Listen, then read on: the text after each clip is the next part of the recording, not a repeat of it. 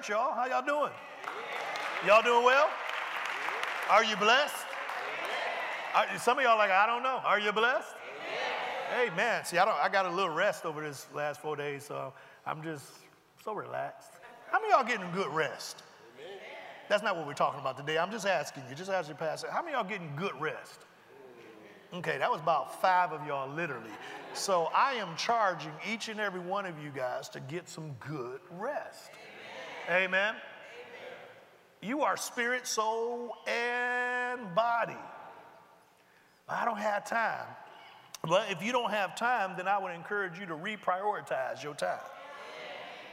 Amen. Because you know it's difficult to try to serve God when you're just physically too tired, mentally not in the right place. Amen? You want to know why you keep cussing everybody out? Because you need some rest. Sometimes it ain't a demon, sometimes it ain't deep. It is just that you need a break. And, and the harder you go at serving, and the more you go at serving, the more breaks you need to take. See, the way that your life may be uh, or reorganized under this understanding, it may be that you spend just as much time off as you do on. At least that's how it's working out for me. Amen. The other thing, we talked about this in our pastoral class today, the other thing uh, that you may find is that if you feel like you're doing too much, it's not necessarily that God didn't call you to do all that stuff, but He didn't call you to do it alone. And sometimes we've taken on everything that God has told us to do, but we haven't allowed a space for others to help us.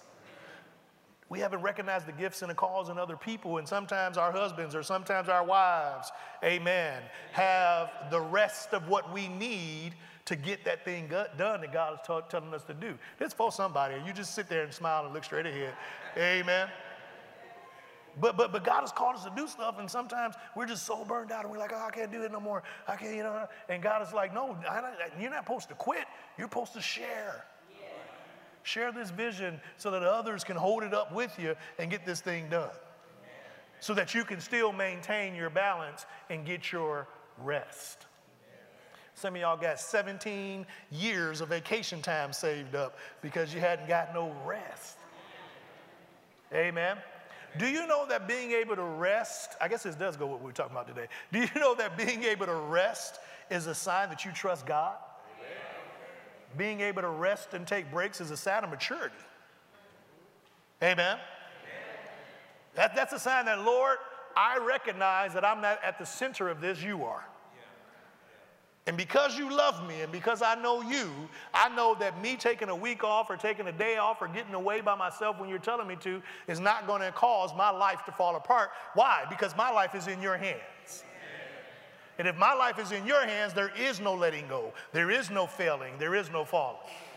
Your children are in the hands of God. Your household is in the hands of God. Your job is in the hands of God. Your marriage is in the hands of God. Everything about you is in God's hands. Now, my encouragement to you is to rest and leave it there. Amen. Somebody say, I'm going to wait for the Lord. Uh, somebody say, I'm going to wait for the Lord. Somebody say, I'm going to rest. This first, it might save your life. I'm trying to tell you. Sometimes the dis-ease that you have in your heart is because of dis-ease that's in your mind and the stress that's going on and the things that are happening. And it's because you find yourself maybe sometimes in spaces that God did not call you to be in or be in by yourself. Amen. Amen. And we got to know how to back up and we got to know how to rest and wait for God. Amen. And sometimes rest looks like getting on that cruise ship. Amen. Don't be mad at me when y'all start when y'all see my posts over the next couple of weeks now. I'm just trying to I'm just trying to prepare you. We're past that. He gone again. Mm-hmm. Mm-hmm. Yep. Mm-hmm. I'm telling y'all early, so don't be not don't be skipping church. You talking about I'm gonna watch it online this week. I got my oldest girl graduating uh, in a couple of weeks. We taking her somewhere. Amen. You don't work hard. And I didn't, you know, I didn't even pay attention. You know, my my kids have gotten such good grades over the years. We don't hardly attention. I'm like, this girl got straight A's and like a B. Uh, the other one got straight A's. And they, I mean, through her whole high school career, or her whole middle school career. And I'm like, that deserves some recognition. So we're going to take her somewhere in the beginning of June and then uh, continuing to maintain my marriage, glory to God, because uh, it always needs maintenance like yours does. Amen. We're going to get away at the end of this month and uh, go, go do some stuff there. And, and then we're going down to the Grace Life Conference, glory to God. And what is that, in July? Yeah. See, y'all hating. That's, that's all right. That's fine with me. I'm going to be up here rested, having a good time, and you're going to be, pray for me. Pray for me. Come on now, y'all. Y'all got the same Holy Spirit I got. You got the same Jesus uh, that died for you that I got. Amen. I want you to take your rest. You hear what I say? Ain't nobody gonna give it to you. You got to take it. And it starts by taking it mentally first and saying, Lord, I trust you enough with all my stuff that I'm going to wait and rest. I trust you enough with all my stuff that I'm going to wait and rest. And then when you tell me what to do, I'm going to do it. Lord, we pray for that missing whoever it is in Jesus' name, and we thank you that they are found in Jesus' name. Amen. But yeah, you, you got to be willing to wait. And you got to be willing to rest on him. And, and the more I'm studying the word, the more I'm seeing uh, that what Dr. Dollar was saying was absolutely right. This whole thing is about knowing him. Because when I know him, I rest. Because I know he don't mess up. Know God doesn't make mistakes. I remember being a 20 um, something year old youth pastor in Atlanta, Georgia at, at, World Changers and sitting there and having five to 600 kids waiting uh, for me to come up and share the word. And uh, one day I was standing in the back and I got nervous. The Holy Spirit checked me real quick. Said, What are you doing? Said, I'm scared. How come? I don't want to mess up. He said, Who's talking, you or me? I figured the right answer was you. He said, I don't make mistakes. And ever since then, I've gotten up to speak just trusting God. That's an example of waiting for Him and resting in the fact. There is no anxiety when you rest. There is no fear when you wait on God. There is no nervousness. There is no what if it doesn't work out because it is God who has you in His hand. I got to be willing to trust him. I got to be willing to trust his will. I got to be willing to trust his purpose. And as I do that, I'll find myself at rest. How do I know I'm waiting for the Lord? You're at peace. You're at rest. How do I know I'm waiting on the Lord? You're at peace. You're at rest. Joy is a product of waiting for the Lord. How can you say that? Well, joy is all about what you know about God and his love for you. I know God loves me. I know God got me. So I got joy. I'm not worried about anything. Oh, it looks like stuff is about to fall apart, but I'm good. Because I trust Him. I'm doing what He told me to do. I know I've been obedient to His word. I know I'm, and, and, and understand obedience to His word doesn't get you the blessing because you're already blessed. Obedience to His word keeps you in line with His will, keeps you in step with His timing for your life. Amen. Obedience to his word causes you not to miss the blessing that's already yours. Amen. So I know I've been obedient to his word. I'm right where he told me to be, doing right what he told me to do, and I'm at rest in that. And as a result, I don't know why this thing looks this way, but I declare in Jesus' name it has to change. Well, that sounds like faith. That's exactly what that is. That's exactly what that is. And that's what that scripture talks about when it says fight the good fight of faith. It's not, it's not that you're fighting trying to get that thing to happen, it's done. You're fighting to make sure you maintain your position mentally so that you maintain your position physically, that all is well. That's a good fight of faith. It's a fight that you know I already win, so I'm willing to stand here and wait for the Lord, trusting that He has already taken care of this. Turn to uh, Isaiah 40. Isaiah 40, 31, and we'll look at this in the Amplified. Isaiah 40, 31. Uh, I'll, actually, I'll read it in the King James first, then we'll read it in the, in the Amplified. It says, But they that wait upon the Lord shall renew their strength. How many guys know you got strength, but sometimes it needs to be made new again? I don't want to walk into tomorrow with yesterday's strength. Amen. I need new strength because there's new things for tomorrow. But they that wait upon the Lord shall renew their strength. They shall mount up with wings as eagles. They shall crawl. They shall be begging. They shall run and not be weary. And they shall walk and not faint. The Amplified says, But those who wait for the Lord, now here's the definition of waiting for the Lord who expect, look for, and hope in Him. I know you came to church today looking for a word from the pastor, but your hope got to be in Him. I, I, know come tomorrow, or sorry, I know come Thursday or Friday, you looking for that check to show up, but your hope has to be in Him. Because for some of us, the check is spent before it even shows up. So I need Him to do more with what I got. And that's what he'll do. He'll, he'll do more on the pastor than what you expected, and then more will come out of that word when you listen to the voice behind the word. He'll do more with that money. He'll do more with that marriage. He'll do more with those relationships. He is the one that your hope has to be in. Amen. And I expect that. I look for that. Not in anybody else, not in anything else, because I'm going to be honest with you. Anybody else and anything else has failed me. Anybody else and anything else has messed me up, including me. He is the only one who's never failed me. He's the only one who's never led me astray.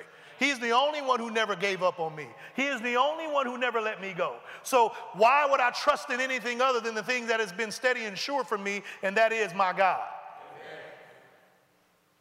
We expect and we look for and we hope in Him. But those who wait for the Lord shall change and renew their strength and power. They shall lift their wings and mount up, but in a specific place. It's not just you flying all by yourself. Because that's the picture people get. You know, mount up with wings on eagles. You see yourself rising up like a phoenix out of the ashes and, and flying. No, no, no, no, no. You will always be with and connected to the source, close to God as eagles. Mount up to the sun. They shall run and not be weary. They shall walk and not faint or become tired. How many of you guys catch yourself just saying, I'm tired? I'm tired. When are you tired? When you don't get rest. Well, let me th- thank you, Lord. When you don't get proper rest. Some of y'all go to sleep and you wake up tired. Why? Because my mattress jacked up. Why? Because you were snoring all night. Why? Because, you know, so I can find myself getting rest, but, but am I getting proper rest? What is proper rest? Proper rest is waiting for the Lord. Proper rest is saying there is no interruption to my trust in Him. There is no distraction to my reliance upon Him. I am 100% expecting Him and I am at rest. Let's look at Hebrews 12, 1 through 3, that talks about this. As you study the Word of God, especially in your Amplified Bibles and different Bibles, pay attention to those um, scriptures in brackets and parentheses behind a lot of scriptures because they'll give you more depth of what that scripture means in context. So it's talking about waiting for the Lord. It's talking about hoping and expecting Him. And this scripture says, Therefore then, and we're going to go all the way up to verse 3. It says, Therefore then, since we are surrounded by so great a cloud of witnesses who have borne testimony to the truth. Now, we were just talking about waiting for the Lord, people who hope and expect in Him. And what this is beginning to talk about is there's some people who've done this before that you can look at. It says, From their example, let us strip off and throw aside every encumbrance, unnecessary weight. And that sin which so readily, deftly, and cleverly clings to and entangles us. We know that from our teachings before that all sin has its roots in unbelief, not trusting God, not relying on God. That indeed is the sin that so easily tries to sneak up on us and trip us up. That's what it's referring to. That's why it's referencing Isaiah 40, 31, and this is referencing Hebrews 12, 1 through 3. It's saying the thing that will trip you up is not trusting God, not waiting for Him. You got to be willing to lay that aside because it will mess you up. I said, it will mess you up. The devil has no authority in your life. Did Jesus defeat him or not? Did the blood work or not? Then he has no authority in your life. It is not him who messes you up. He makes the suggestion, but your unbelief is actually what trips you up. Your un, how do I know I'm in unbelief? You're taking control. You're not trusting him. And when you take control and you don't trust God, that's what it's talking about. It says it's a sin which so readily, deftly, and cleverly clings to and entangles us. It says, and let us run with patient endurance and steady and active persistence the what type of course? The what? The appointed course. Well, who's, who's pointing me to the course? Well, that's a question you got to ask yourself. Because I should be being pointed to the course by my relationship with the Father. But I have to honestly ask myself in every, in every area of my life, who's pointing my course? Me, who's pointing me to my course? Who's leading me? Who's guiding me? Is it me? Is it God? Is it my family? Is it my children? Is it my job? Who has authority over my time? Who's priority in my life? You know, I asked myself this same question. I had to back up and I realized it was the ministry. Something gifted and blessed to me of God had taken the place of God. Whatever was going on in the ministry, whatever needed to happen in the ministry, that's what dictated my time. How many of you guys know that's not of God? How cleverly that can be taken and perverted and twisted and have me right in sin. In sin, serving. All because I didn't slow down and say, wait a minute, wait a minute, who's appointing my course? The appointed course of the race that is set before us. Now, a race has a start and a yeah, a start and a finish. And the promise is that your finish is good. Your finish is a finish of victory. I say your finish is a finish of victory. I know you might have failed, I know you might have tripped over a hurdle or two. I know you might actually be on the ground right now. But the good news is, is you get up. And the good news is, is you get back in it. And the good news is, is that you catch up and that you overtake and that you win. That's a promise from God. Verse 2 says, looking away from all that will distract. Looking away from all that will distract. What are the things trying to distract you in your life? That's what the serpent did when he came to Eve and began to tell her stuff about a tree that had been there that whole time. And she wasn't distracted up until that point. Adam wasn't distracted up until that point. But there are things that the enemy will plant in your life to try to distract you from Jesus. And it says instead of looking from Jesus, look away from all that will distract you from Him. Because He's the leader and the source of your faith. I have to keep my eyes on the source if I want to continue to receive from the source. But some of us think we can look away from the source and then follow the direction of the source while paying attention at the same time to the thing that distracts us. James has a name for that type of person a double minded person. He says, You become unstable in all your ways and you can't receive things from the Lord. Why? Because I'm not looking at him. It's literally like he's there with the, you know how they do it uh, with, for the planes and they tell you which way to go with them, them sticks? It's literally like he got the sticks and he's showing you where to go. And you're like, I'm paying attention to this while trying to drive the plane. What's going to happen to a plane that does that? It's going to crash. And you think the crashes in your life are because God doesn't love you. You think the crashes in your life are because of the sin that you've experienced. You think the crashes in your life are because you're unqualified for it. No, you may be experiencing crashes simply because you've just lost focus. And I got good news Jesus is still not giving up on you.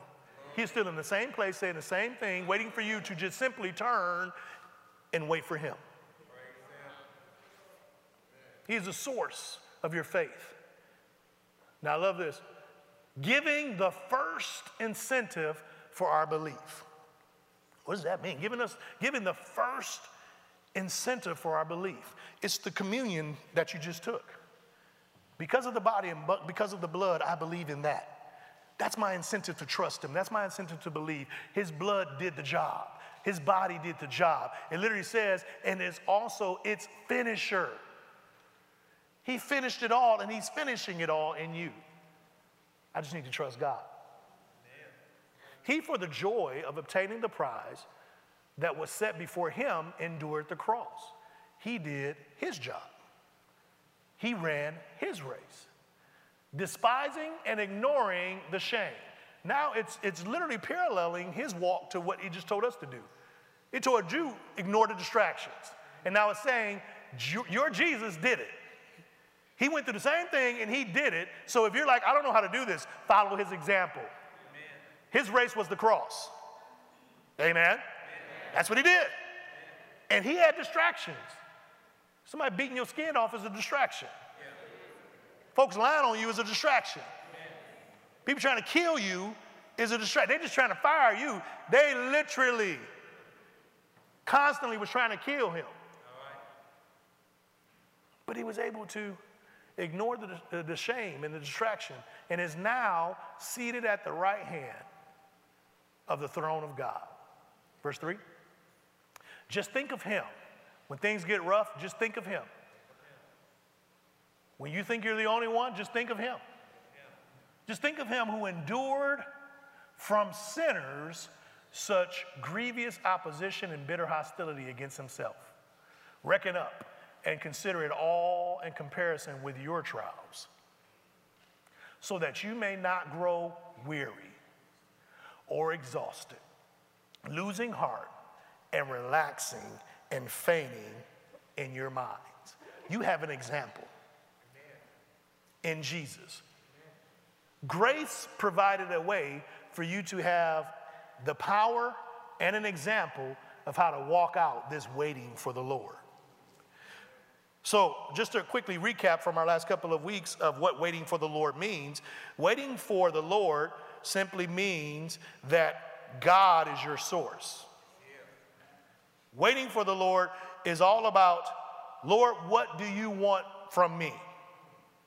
What do you want me to do? Where do you want me to go?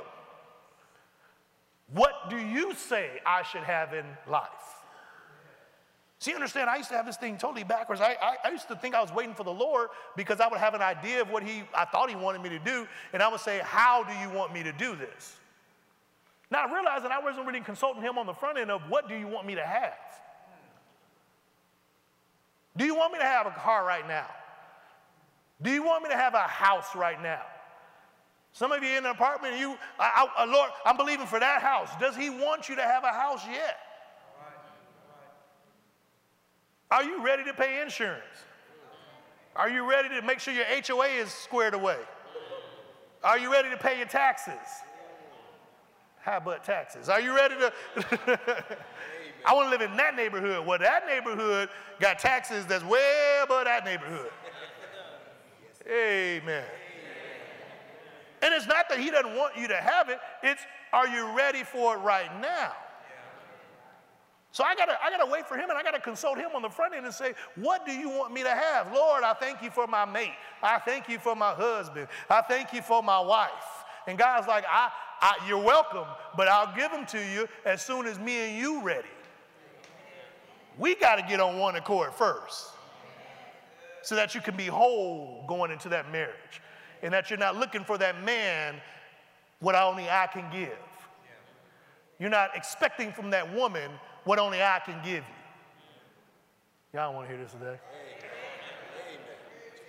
Oh, sure, he wants you to be married, absolutely. If, if, if, that's what your desire, he, he wants that. But Lord, what it has to become is not what my desires are, and then you help, help me with my desires. It has to be, what are your desires for my life? God is all about giving you what he wants you to have. But it requires you to trust that what he wants you to have is good for you.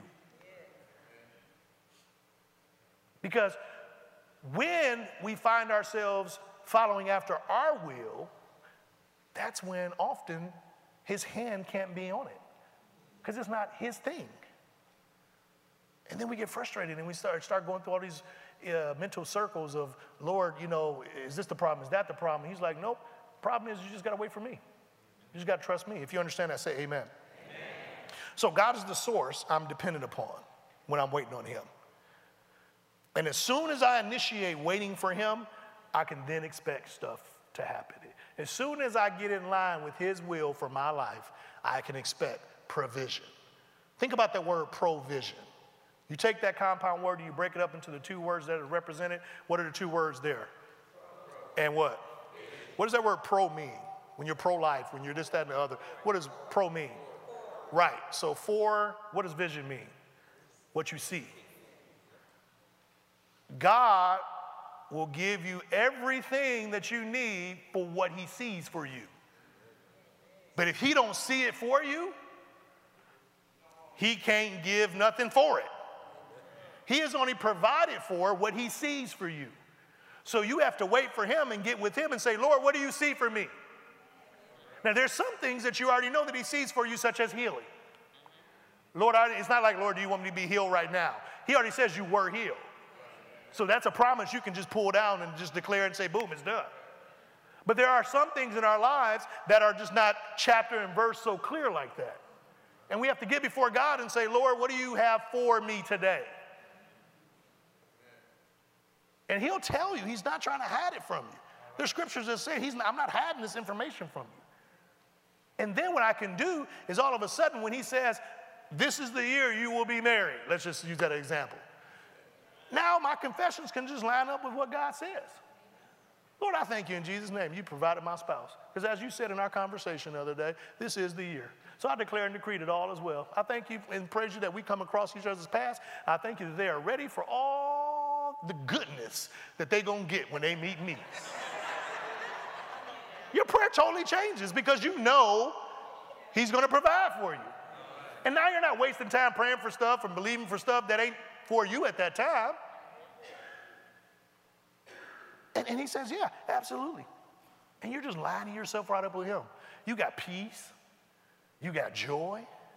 Why? Because you know the will of the Father and you're lining yourself up with it.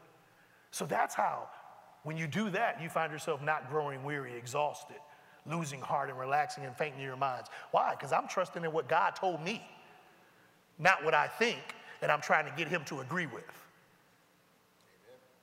We got to change our ways of trying to get God to agree with our will and instead get in line with His will. Here's another definition that I want you to write down for waiting for the Lord. Waiting for the Lord simply means looking to God for consultation looking to God for consultation, relying on God before any human aid is pursued. Relying on God before any human aid is pursued. To wait for God is to trust God first. To wait for God is to trust God first. It's to depend on God first. It's to rely on God first and it's to lean on God, guess what? Yeah, first is the key. First is the key. You are the one I wake up to. You are the one I go to sleep to. You are the one I consult at all times for all things first. I love my wife, but he's first. I appreciate and, and, and love the staff that we have here at World Changers and the leaders and the volunteers, but he gets first call. Amen? I'm not trusting in him first to tell me how to do what I want to do. No, what I'm doing is I'm going to him first empty. Somebody say empty. I'm going to him first empty of my desires and plans and full of expectation based on his love for me that I've experienced in my relationship with him.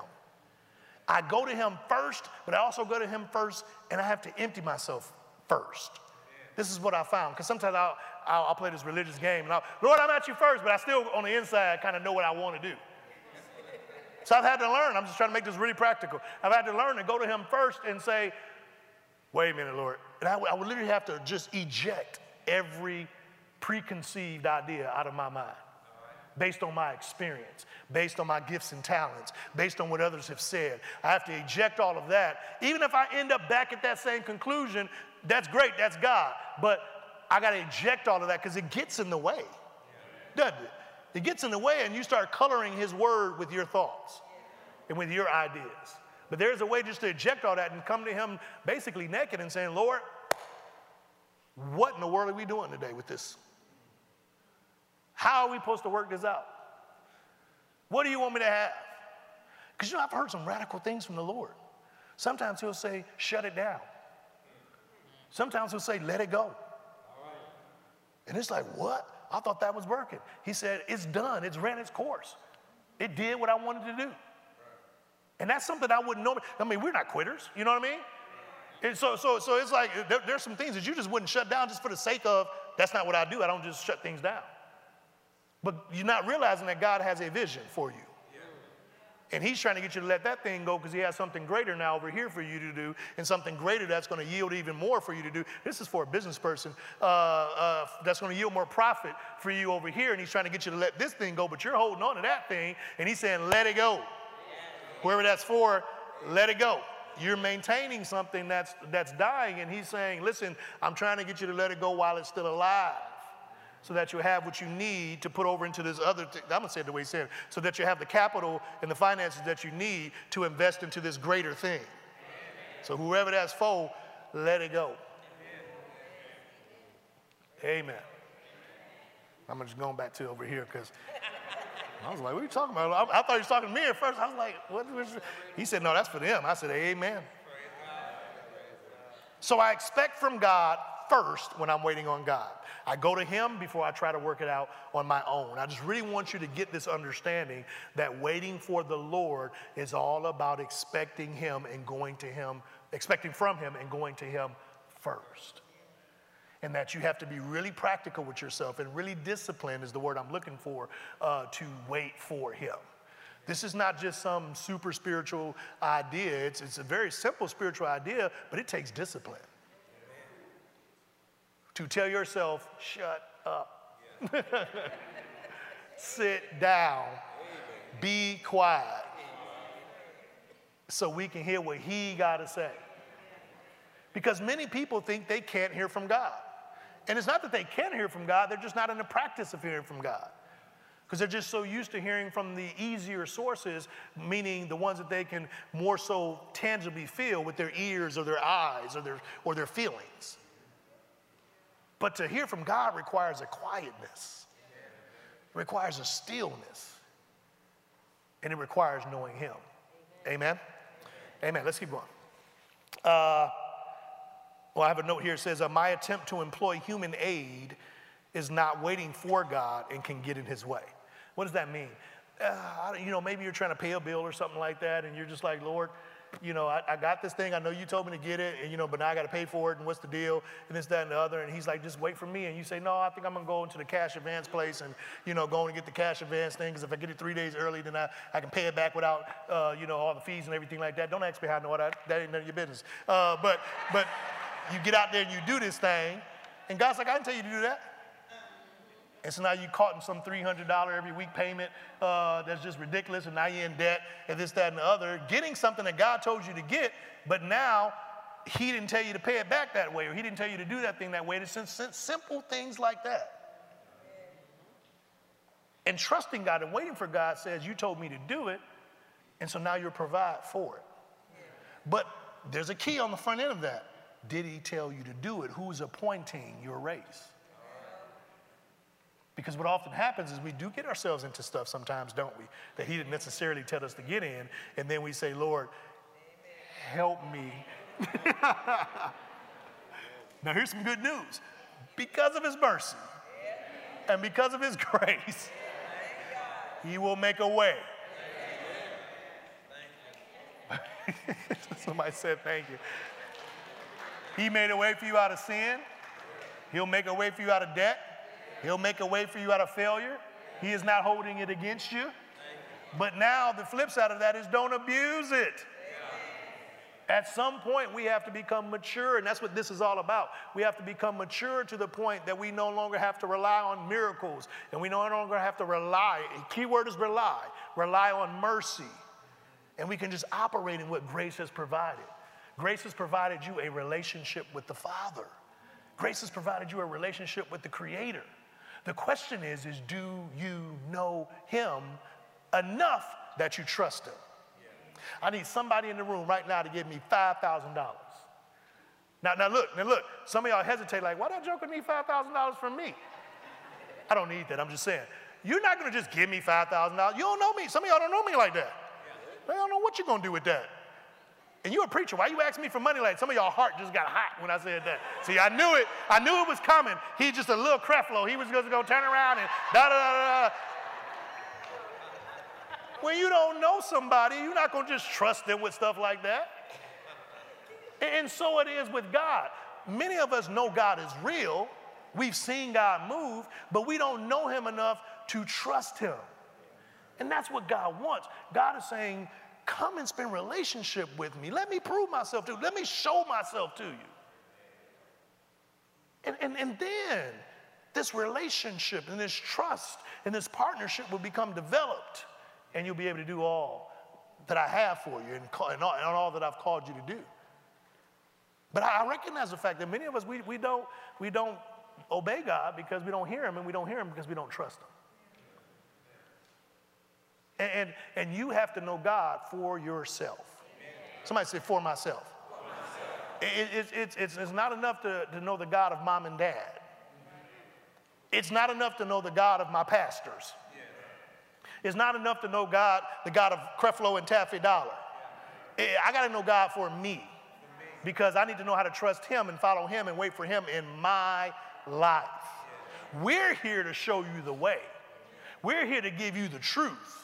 The Holy Spirit is here right now ministering to each of you individually. He is your teacher. Yes, I have a gift of teaching. Yes, I'm here to sharing what he said, but he is behind me teaching you what you really need to know.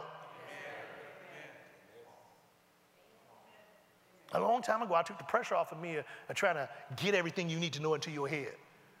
I said, wait, I ain't the Holy Spirit. I don't know what's going on in each one of y'all lives. All I can do is hear what he says and put out the general message and articulate it the best I can as I'm working on me. And then the Holy Spirit takes that imperfect thing and He perfectly ministers it to your heart. And if you allow it, if you allow it, if you allow it, it will then minister to your soul.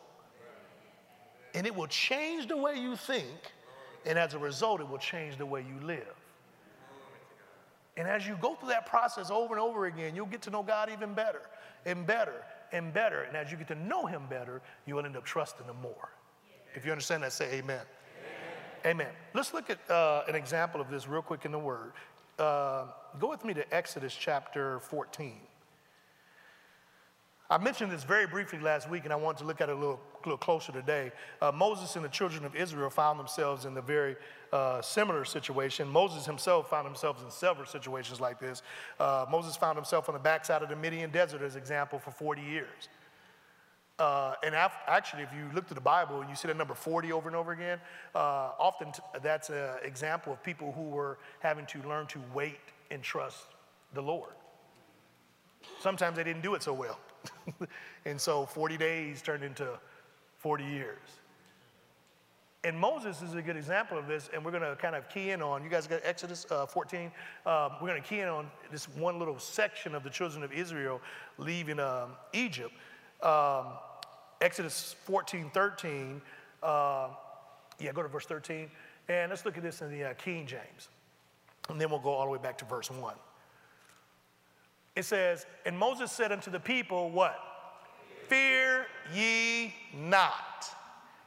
Stand still. And what? See the salvation of the Lord, which he has taken the responsibility to show you this day. For the Egyptians, whom you have seen today, ye shall see them again. How often? No more. How long? forever. Now, here's Moses standing before the people, and of course, this is in the middle of this chapter, so we're going to go back and see all what was going on. But he's saying, Fear ye not. So they were scared of something. Stand still and see the salvation of the Lord. Not your salvation, not you working it out, it's his salvation. And he's not only giving you his salvation, he's also taking on the responsibility to get it to you. And it says, which he will show you today, for the Egyptians which you have seen, your enemies that you've seen, you're not going to see them anymore. That sounds like good news, doesn't it? Uh, let's look at the verse uh, 14. It says, The Lord shall do what?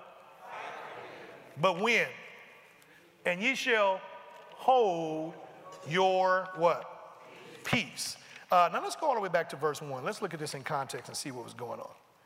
Is it okay we do this? Yeah, I want you to see this. It says, And the Lord spake unto Moses, saying, Speak unto the children of Israel that they turn and encamp before that place between Migdol, I ain't about to play with that, and the sea. You're not a real preaching unless you can pronounce it. You pronounce it. Uh, uh, over against Baal Zephon, before it shall, uh, before it ye shall encamp by the sea. For Pharaoh will say of the children of Israel, they are entangled in the land. The wilderness have shut them in. So what God was doing, he was saying, listen, Moses, he was giving him a strategy for victory. And he was saying, hey, you guys go over there and camp over there because Pharaoh's going to think y'all trapped yourselves. And he's going to try to come and attack y'all. So God was setting something up. He was kind of using them as bait, now that I think about it. Uh, number four, uh, and, and I will harden Pharaoh's heart. Huh that he shall follow after them, and I will be honored upon Pharaoh and upon all his host. Here's the big thing I want you to underline if you are reading this in a regular uh, paper Bible that the Egyptians may know that I am the Lord. And what happened? And they did so. Now, what was the goal he had set before Moses? He had told him what to do, but what was the goal? The goal was so that the Egyptians would know God. Now, we read the story a million times and we look at everything else, but the purpose of this whole crossing of the Red Sea that's about to come up was so that the people, the nation, the Egyptians would know God. Now, it's kind of nuts now that I'm thinking about it because God was willing to use his children as the bait so that others could know him. Ever felt like a worm on a hook trusting God? Ever felt like the little fish out there like, Lord, when you to pull me up? Help me. But you got to understand, God is trying to catch folks with your life. He is trying to literally expose you to the world so that they can know him. You're sitting up there worried about you, and God's like, listen, I got you. You, my child. I'm trying to use you and what's going on with you so that others will get to know me. But you got to be willing to trust me. You got to be willing to look at me. You got to be willing to be on my plan for your life. You got to be willing to, to run my race. I know it looks like I got you as bait, but I got you in my hand. I am actually using you as bait. I got to bait the world back to me through you because my Christ, my son, is in you. And if you could just allow me to lift him up in you, then he, I can draw all the men back unto me. Here you're seeing way back in the Old Testament, by the way, before the law was written, God using the same plan, saying, I want people to get to know me, but I got to have a people that will trust me. We often say that the children of Israel is not that they were just so unique, they were just the first test group. And here it is, to this day, God's doing the same thing. Archie, are you willing to sacrifice? Are you willing to move where I tell you to move? Are you willing to do what I tell you to do? Are you willing to sow what I tell you to sow? Are you willing to sacrifice what I tell you to sacrifice? Are you and Melissa willing to expose your life to everybody I tell you to expose your life to so that people can see that I'm real in your life with your imperfect selves, with your imperfect marriage, with your imperfect uh, family? I, I am able to take this imperfect and make it perfect. If you're willing to show people that and expose people that, they'll see my love, they'll see my power, and as a result, they'll say, I want what you got because I need what you got. So, very quickly, you start understanding that in waiting for the Lord, it's not about me. He said, that the Egyptians may know that I am the Lord. And they did so. Let's, uh, where are we at? Is there four? Let's keep going. Verse 5. And it was told the king of Egypt that the people fled. And the heart of Pharaoh and of his servants was what? Turned against the people. The very people God's trying to get to know him. And they said, Why have we done this? This is Pharaoh now. Why have we done this? That we have let Israel go from serving us. Now, the funny thing was, I could have sworn Pharaoh knew. But he's literally like, well, why have we done this? We, now we ain't got no servants. And he made ready his chariot and took his people with him. And he took 600, what type of chariots? That means he took the best ones. 600 chosen chariot, but he didn't stop there. And all the chariots of Egypt. I mean, guys, that's a lot of chariots. It's like saying I took all my best drivers and the best 600 cars in Texas and all the rest of the cars in Texas with me. There's a lot of chariots. And captains over every one of them. And the Lord hardened their hearts. Uh, different translations say hardened, some say strengthened, some say gave them courage or, or made them brave. Basically, they got gassed up. Like, you can do it. You can do it. Go for it. So they got gassed up, they got hyped up. And, and the Lord hardened the heart of Pharaoh, king of Egypt, and he pursued after the children of Israel. And the children of Israel went out with a, what does that say? In the Amplified, it actually says, uh, yeah, the Lord made hard and strong the heart of Pharaoh, king of Egypt, and he pursued the Israelites, for they left proudly and defiantly. Now, I say a high hand, I don't say a high finger, but they left out with a high, we just say with the words, with a high hand. One translation says, praising the Lord. but they left out, excited and focused on God, and yeah, God has freed us and everything like that. So they started chasing them. Verse 9, but the Egyptians pursued after them all the horses and chariots of Pharaoh and his horsemen and his army and overtook them encamping by the sea, or he caught up to them, besides that other place before Baal Zephon. Verse 10, and when Pharaoh drew nigh, the children of Israel lifted up their what? Eyes. Them eyes, man, be getting us in trouble. Now you gotta, you gotta make sure you see everything in the word. It all has a purpose. This whole time, they weren't paying attention to whatever Pharaoh was doing. We, we, we focused on God. But as soon as danger came near, hadn't touched him yet, but as soon as danger came near, they lifted up their eyes, and behold, the Egyptians marched after them. And they were what? God just delivered them. This is their father. This is their, this is their defender. This is their rescuer. And yet, when danger came close and they beheld something other than him, fear entered in. And the children of Israel cried out unto the Lord. And they said unto Moses, Because there was no graves in Egypt, hast thou taken us away to die in the wilderness? What? They're literally like, you know, we could have we could have did this at home. Wherefore hast thou dealt thus with us to carry us forth out of Egypt? Put this in the, uh, look at this in the uh, NIV, verse 11. It says, They said to Moses, Was it because there were no graves in Egypt that you brought us into the desert to die? What have you done to us, bringing us out of Egypt? How dare you bring us out of a safe place where we were slaves? How dare you bring us out of a place where we were oppressed? How dare you bring us out of the place that we weren't supposed to be at in the first place because that's not where God had for us? How dare you, you, you, you, you, you rescue us? Didn't we say, uh, verse 12 in the NIV, didn't we say to you in Egypt, leave us alone? Let us serve the Egyptians.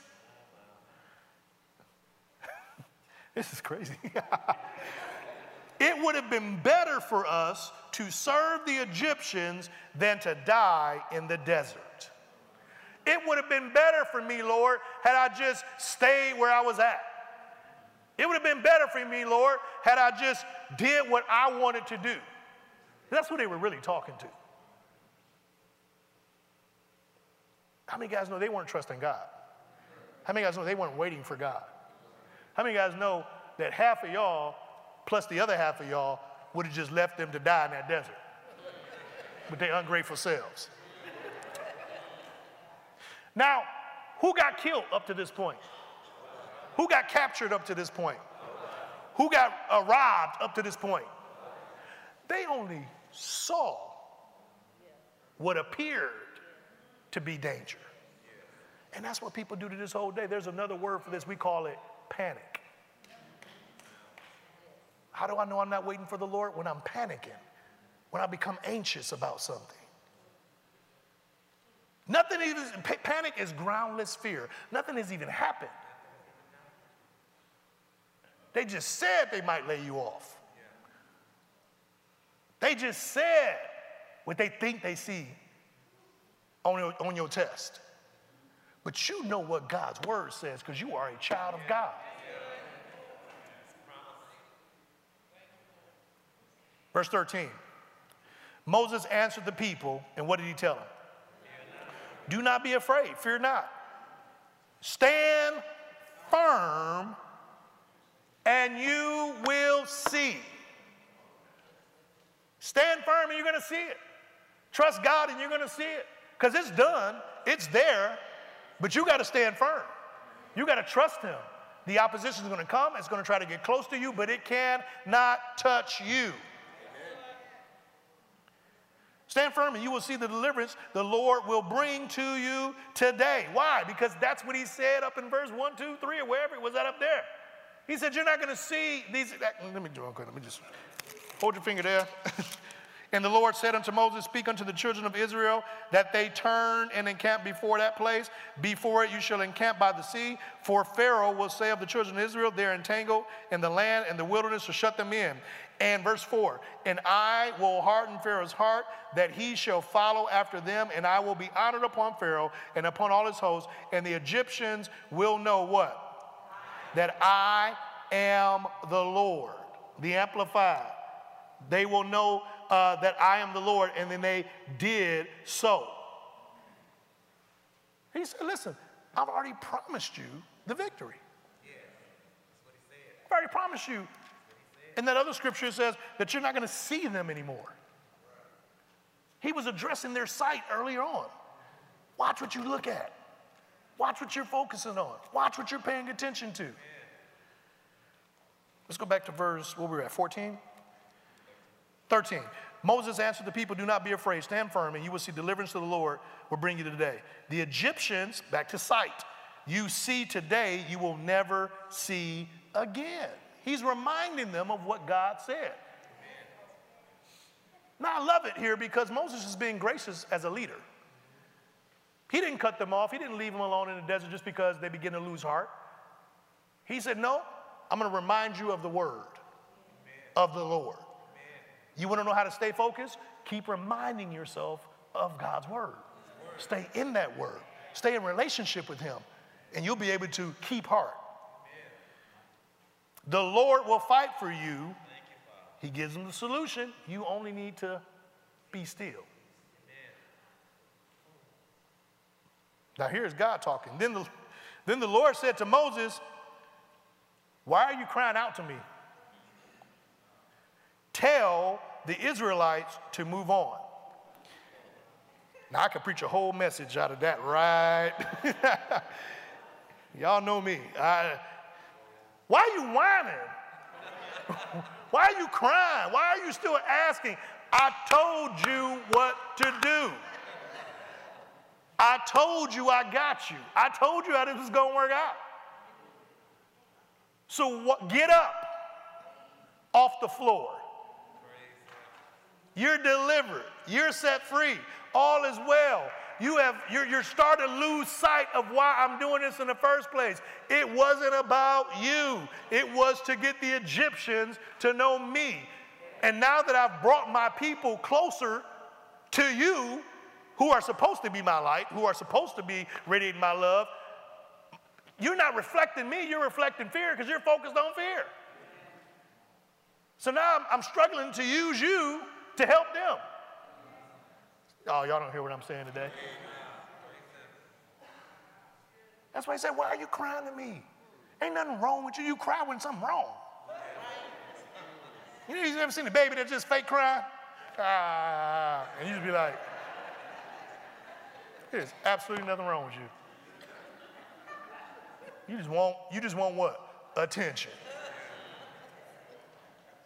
God's like, why are you crying to me? And it's so, it, I laughed when I read this because it was so quick. He just said, Why are you crying to me? Tell the Israelites, move on. Move on.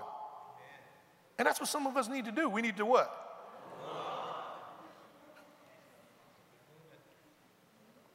The Amplified says, Tell the people of Israel to go forward. Been stuck in that same spot for two years, 20 years. God said, what, you, what, what are you waiting for? I gave you the promise. Oh, sure, crazy stuff is trying to happen around you, but it can't touch you. It only touches you when you engage it. You may see fire, but fire ain't gonna burn you unless you choose to touch it.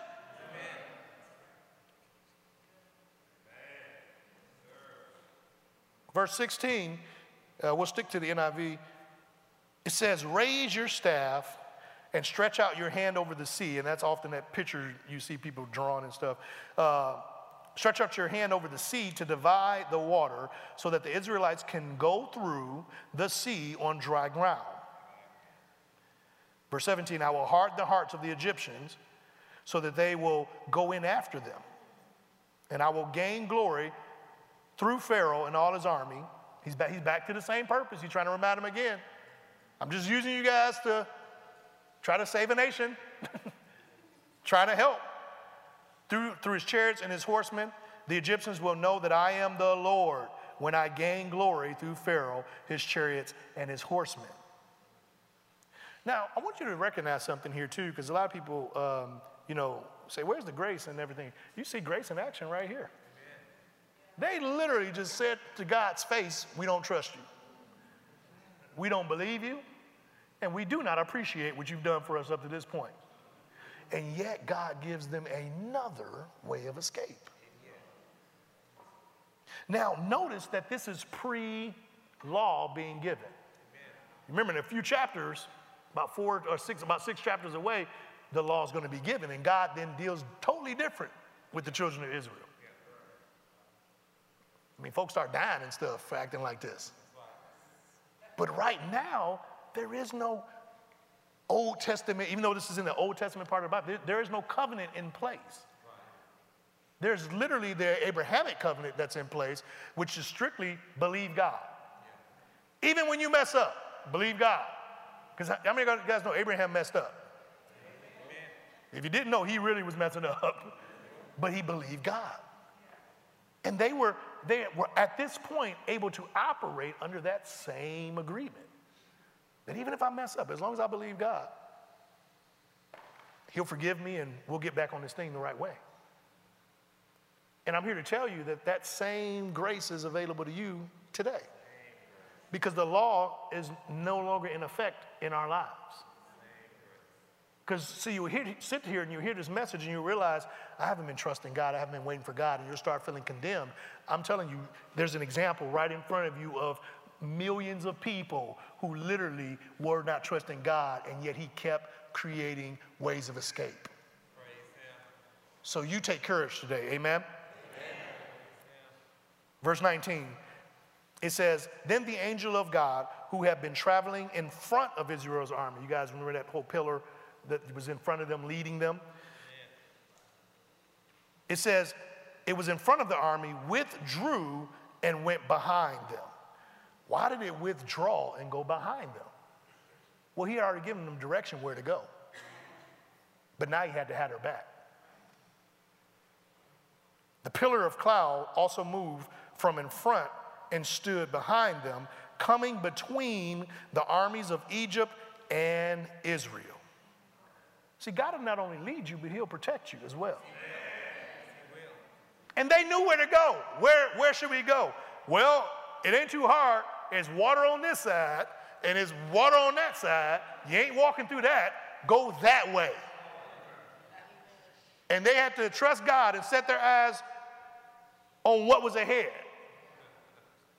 Following the word that God told them, move on, move forward. So I don't need a pillar of light when I got his word. His word is the light. When he tells me what to do, I got all the light I need, but I got to have somebody having my back. And God is your real reward. He has your back. But now, if you turn away from His will and start going in the opposite direction, who's protecting you then?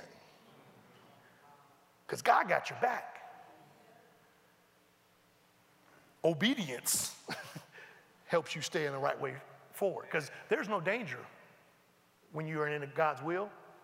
Nothing in front of you can hurt you, nothing in front of you can harm you, nothing in front of you will stop you because you're walking in God's will and He's made sure the path is clear for you. So keep focusing and moving forward. That's why He said, don't turn to the right, don't turn to the left because the safety is forward and I got your back. But if your forward is no longer my forward, then there's danger. Then there's things I stumble on. Then there's things that will cause me to fall. But when I'm walking your path, there's nothing but provision and clarity. If you understand that, say amen. amen. So throughout the night, the cloud brought darkness to the ones, uh, one side and light to the other side, so the Egyptians remained in darkness. So neither went near the other all night long. Verse uh, 20, uh, 21. Then Moses stretched out his hand over the sea, and all the night the Lord drove the sea back with a strong east wind and turned it into dry land. So they didn't go over on mud. he literally not only cleared the path, but he, he dried it for them and made it hard for them to easily get across. The waters were divided. Verse 22. And the Israelites went through the sea on what type of ground? I declare dry ground in your life. You know, dry ground is ground you don't get stuck in. Dry ground is ground and it's just easy to get across. You ever walk to the airport and, you know, sometimes you get on certain ground and ain't that smooth and you, you know, you got to struggle. We were going through the airport the other day and it was, I got to the rug and it was like, oh, Jesus, that, you know, that ain't, but when I was on the smooth concrete, it was just easy. And that's what God's saying. This ground is going to be easy ground for you to walk through. When you, when you follow him, it's not a hard thing. With, all, with, with the wall of water on their right and on their left, verse uh, 23. The Egyptians then, like God said, pursued them, and all Pharaoh's horses and chariots and horsemen followed them into the sea. Verse 24 During the last watch of the night, the Lord looked down from the pillar of fire and cloud and at the Egyptian army and threw it into confusion. See, confusion is not for you, it's for your enemies. You've been saying, I'm confused. That ain't for you. Confusion has its place, but not in your life. Verse 25 he jammed the wheels of their chariots so that they had difficulty driving. And the Egyptians said, Let's get away from the Israelites. Your enemies will give up. And you ain't got to worry about it. You don't know what's happening to them. Why? Because I'm focused. All I know is they can't touch me. All I know is they can't catch me. They, they, they thought they were going to catch up to you, but you can't catch me. I'm with God, girl. You can't catch me. I'm with God, man. You can't stop me. And the Egyptians said, Let's get away from the Israelites. The Lord is fighting for them against Egypt. Your enemies will recognize who fights for you. I need you to recognize who is fighting for you. They talking about it in the meetings about you already. They're like, we can't get this person out of here. They hating on you left and right, and they're saying something is stopping this person from just getting out of here, and they, it's getting on our nerves. You've been sent there to get that demon to stir it up so it can be exposed and can get out of that place. You've been sent there to be a blessing to that place. Don't you give up from that place God has sent you to. Amen. I made a determination a long time ago in my life that, Lord, wherever you send me to, if there's opposition, I'm not going to give up just because people got a problem with me. I'm secure in you and where I'm at. And just because some demon that's now getting exposed in this place or in this house or in this organization or in this ministry, just because it's getting exposed, it ain't going to run me off. You got to understand that you will be sent to help draw people towards God, but in the process of that, you will stir up the enemy on the inside of folks. Yeah. And you got to understand that's part of your, that's part of, that's just part of what happens. I'm trying to find the right way to articulate it. It literally just happens. Some people say new level, new devil. Uh, yeah, kind of, sort of. But it's literally you will go into a place. Some of y'all, how many of y'all experience what I'm talking about? Yeah, yeah. yeah you go into a place and you're like, why everybody mad at me? Yeah. I ain't did nothing to nobody. I'm just here, going to work, trying to help all y'all jokers out. And a matter of fact, I'm always the one helping with this and helping with that, da, da, da. And all of a sudden, y'all got a problem with me? For what? For God. That's why. The enemy's like, oh my goodness, they starting to like him. Oh my goodness, they starting to like her. Oh my goodness, they want to promote them. They want to give them increase. They want to give them more of a platform. And oh my goodness, if he has more of a platform or she has more of a platform. Now God has more of a platform. And then the enemy, you know, because the enemy don't always know God's plan. Actually, I don't think he ever really knows it, but it does start kind of coming to light. And he starts getting a little nervous. Remember, he's the one that gives fear because he got fear. He begins to say, oh my goodness, they're going to see God. I got to get them out of here. And he's depending upon that clever sin to trip you up. He's depending upon you being willing to not wait for God, but to become God of your own life. He's depending upon you getting in your feelings and getting offended. And as we've learned about offense, it gets you off the end that God has intended for your life. But instead, I declare that you're able to wait for the Lord. I declare that you're able to trust Him. I declare that you're able to make it through anything with Christ as your example. Amen. Let's finish this up. Is this helping you today? Uh, 26. Then the Lord said to Moses, Stretch out your hands to the sea uh, so that the waters may flow back over the Egyptians. So he stretched out his, sea, uh, his hands to separate the water. Now the Egyptians are actually in the path that wasn't designed for them. It was only for his people. They tried to run, but they ain't make it. Your enemies may try to run, but God got them. Now, now, now, understand, he ain't killing folks on your behalf. you know, let me clarify this. Uh, Lord, kill them. Just kill them. I pray that God swallows you up like he did the Egyptians. no. But God will remove folks that are trying to hinder his plan. Still giving them an opportunity to know him. And that's what I had to learn. I had to, I had to get vengeance off my heart and put it on him. And so I began to pray this certain prayer. I said, Lord, change them or change them. Change them in their hearts. Or change them to another place where they can get to know you better somewhere else. Yeah but you're going to change. And then at that somewhere else place, you'll have another opportunity because of his grace, because of his mercy to get to know him. But you, you can't be where God has called me to be and be causing all that mess. Because we about the business of serving the Lord. Somebody say, how can you be bold enough to pray that? Because I'm about my father's business. And my father don't need all that in his business. So we all get a chance to grow up and change, or we go to a place where we can change. But that place needs to be for all of us where He calls us to be. I don't want you to be the person on the other side of that. Amen who is unable to trust God and wait for God. So now he has to, uh, now you miss him in this one area and you end up in this hard place learning how to change. Y'all want me to go back to the Bible? Okay, I'm gonna go back to the Bible. Verse 27. Moses stretched out his hand over the sea, and at daybreak, the sea went back to its place. The Egyptians were fleeing toward it, and the Lord swept them into the sea. They were trying to get away, and he put them back in. Verse 28 The water flowed back and covered the chariots and the horsemen, the entire army of Pharaoh that had followed the Israelites into the sea. Not one of them survived. Somebody said, God do a complete work, don't he? Uh, verse 29. But the Israelites went through the sea on dry ground with a wall of water on their right and on their left. Verse 30. Do you see that they were protected on all sides? There's a reason why he keeps saying wall over and over again. The elements of the sea couldn't harm them, the water couldn't harm them, the, the, the, the pillar of fire was behind them, the, the enemy pursuing them couldn't harm them, and there was nothing but promise on the other side. There was nothing but provision on the other side. You know, God has you protected and provided for on all sides. And remember God's promise. He said, You're not going to see these people no more.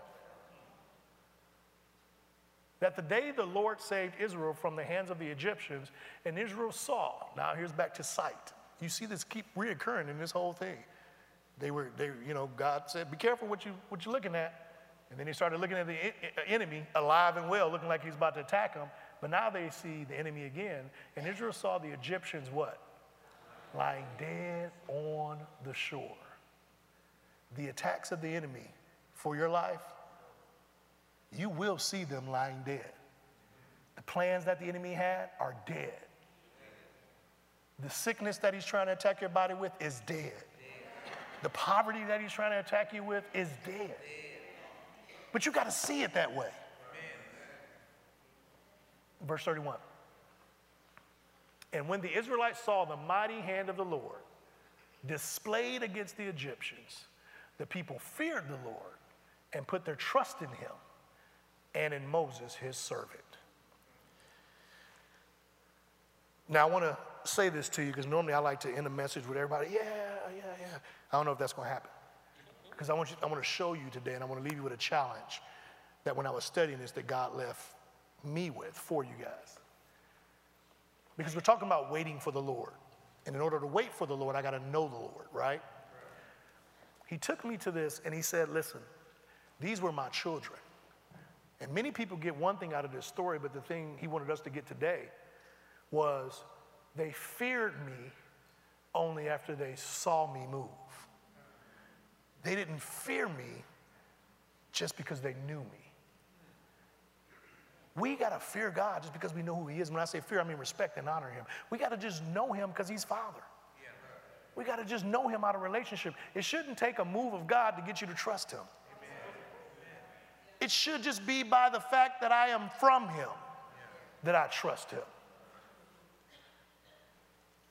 This example of the children of Israel is actually a warning not to follow. God should not have to rescue us for us to trust him, we should always just trust him that if we end up in danger, he will rescue us. Because as I wait for him, I can only do that if I believe him. Here it was, God was trying to move and use Israel to get the Egyptians to know him, yet his own children still didn't really know him.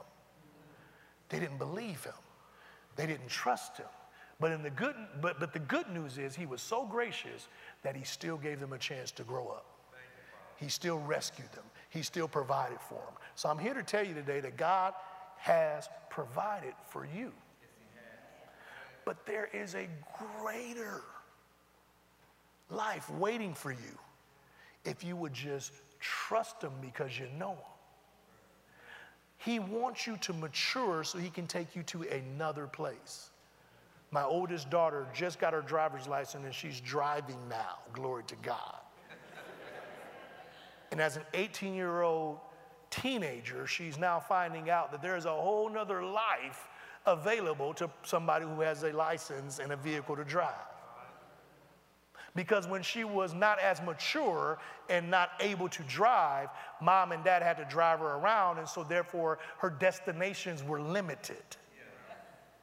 The time that she could remain there, the fun that she could have. And she, she could only do what her maturity level would allow.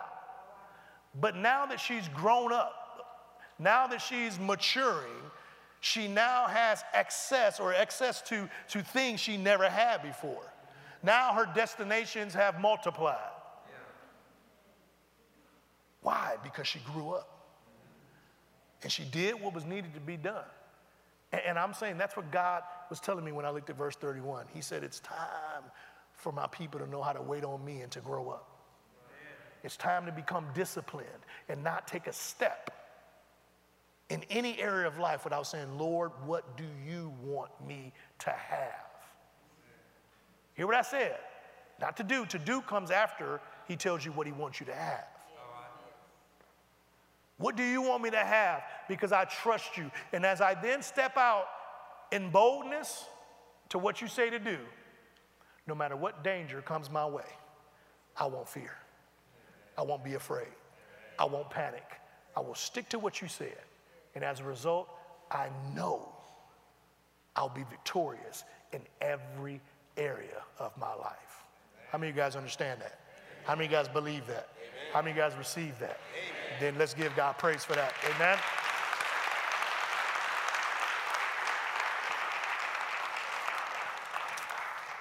Amen. So we're just going to keep, uh, you know, just keep chewing on this, keep walking through this, because like I said, I want you to really, really know, because to me, this is probably one of the primary keys of being a believer, is knowing how to wait for and trust God.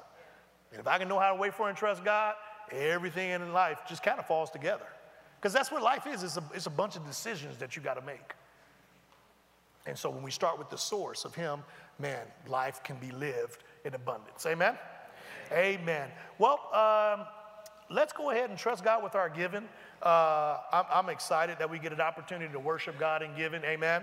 Um, I, I, yeah, yeah, you can give God praise.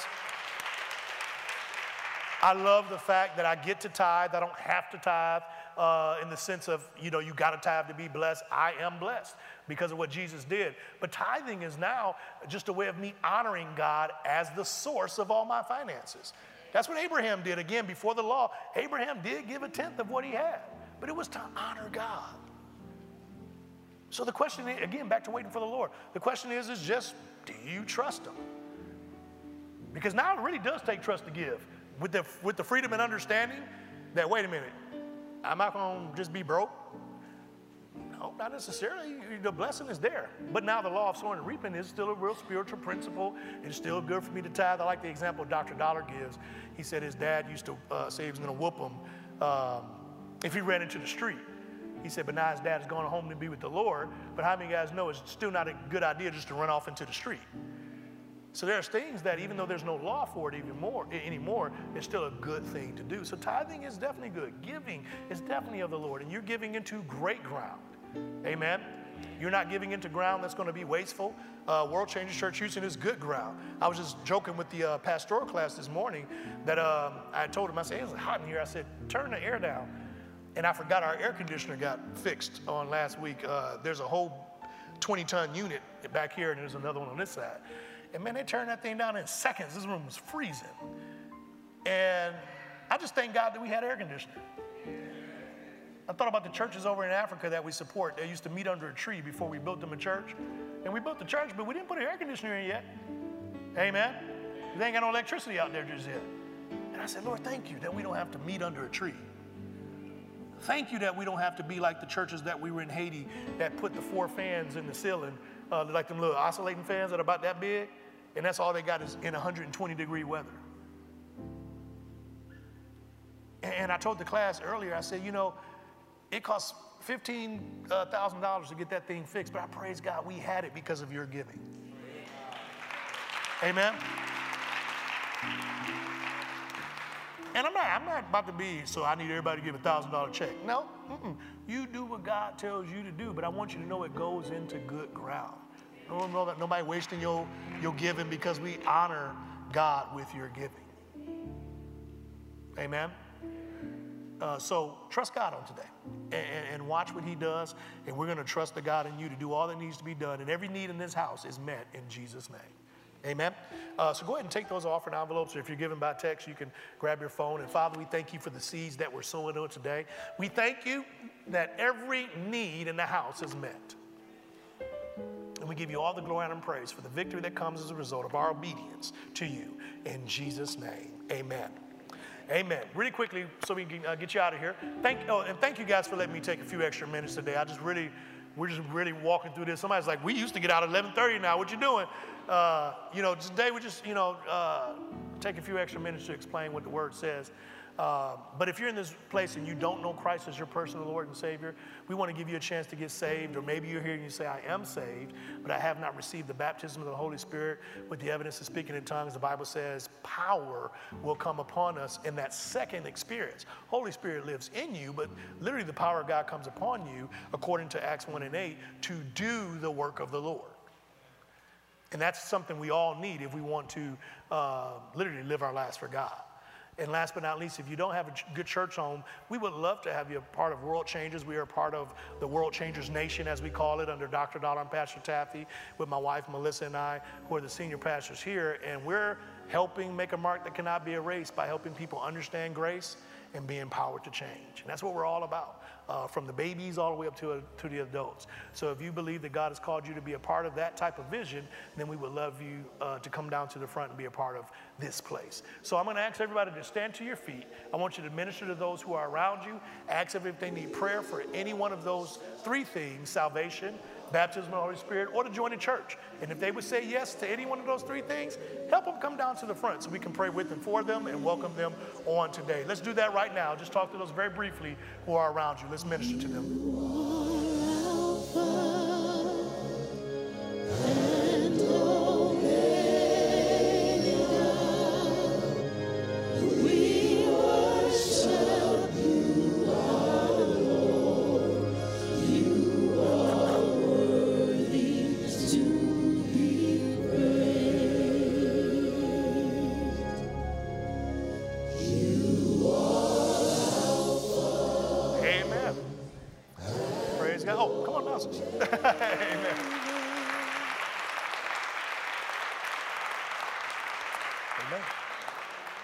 Favor and stretch our hands towards our sister as they talk down here. Um, Father God, we thank and praise you right now for our dear sister. We thank you right now, Lord, uh, for the decision that she's uh, making for you. Um, whatever that decision is, we thank you that it was going to bring glory to your kingdom and be a blessing in her life. So right now, we give you all the glory, honor, and praise for the victory that comes for her and our entire family. In Jesus' name, amen. Amen. Uh, Sister Janice is going to take you out, uh, and she's going to minister to you and pray with you and uh, help you maintain what you came to receive. We thank you so much for coming down uh, and being a blessing. Amen. Amen. Let's give God a hand clap of praise for our sister. Oh, you can do better than that. Let's give God a hand clap of praise. Amen. Well, guys, want you guys to know we love you guys so much. Uh, like I said uh, earlier, if you don't see Pastor Melissa and I every now and then throughout the next few weeks, we're just living our best life. Um, we do have time for y'all, though. Amen. Uh, and, and, we just want you to continue to trust uh, the word that comes from the pulpit in our Wednesday services and Thursday services and Sunday services. And, uh, and we've always been a mature body of believers, so we're excited to see what God does. Amen. Amen. So uh, raise your hands and be prepared to be dismissed. Father, we thank you that we're able all this week to discipline ourselves and wait on you. Wait for you, Father God, as our source, expecting you to move, to give us wisdom and direction. We place our number one priority on you, and all else has to come behind that. Now unto him who is able to keep us from falling and present us faultless before the Almighty God. To him be glory, majesty, dominion, and power, both now and forever. I speak favor, I speak blessing, I speak increase, I speak promotion as we follow your will. In Jesus' name, amen. Amen. We love you guys so much. You are dismissed.